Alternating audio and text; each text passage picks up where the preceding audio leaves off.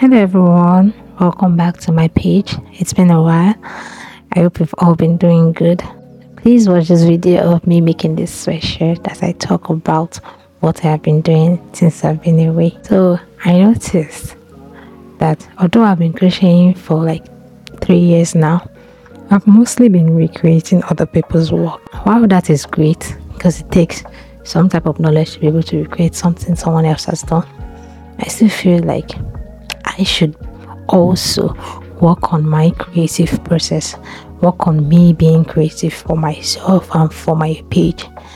So I took the time off to focus on some of the things I feel like represents me and some of the things I would want to do for myself for my page and you know just create something myself as much as I would still be recreating some work that I find interesting and likable I'm just going to focus more on my own creative process, talking about my creative process, things I, what I tried, how everything can be successful. So even the ones I failed at, I'm just going to share everything. And I feel like this spreadsheet I'm sharing is also one of the success, successful ones because I came up with this whole pattern myself.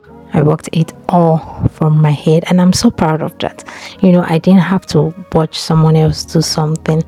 I only had to, you know, walk up, think um the stitches. I saw the stitch, I loved the stitch. I decided I was going to make something with the stitch. And so far, I know people have really liked it. I do hope you like it also. This is like my first original work. And I'm going to also try as much as possible to do others, you know, try other projects. I really do hope you like it. And I think this is getting long. So, yeah, thank you for listening.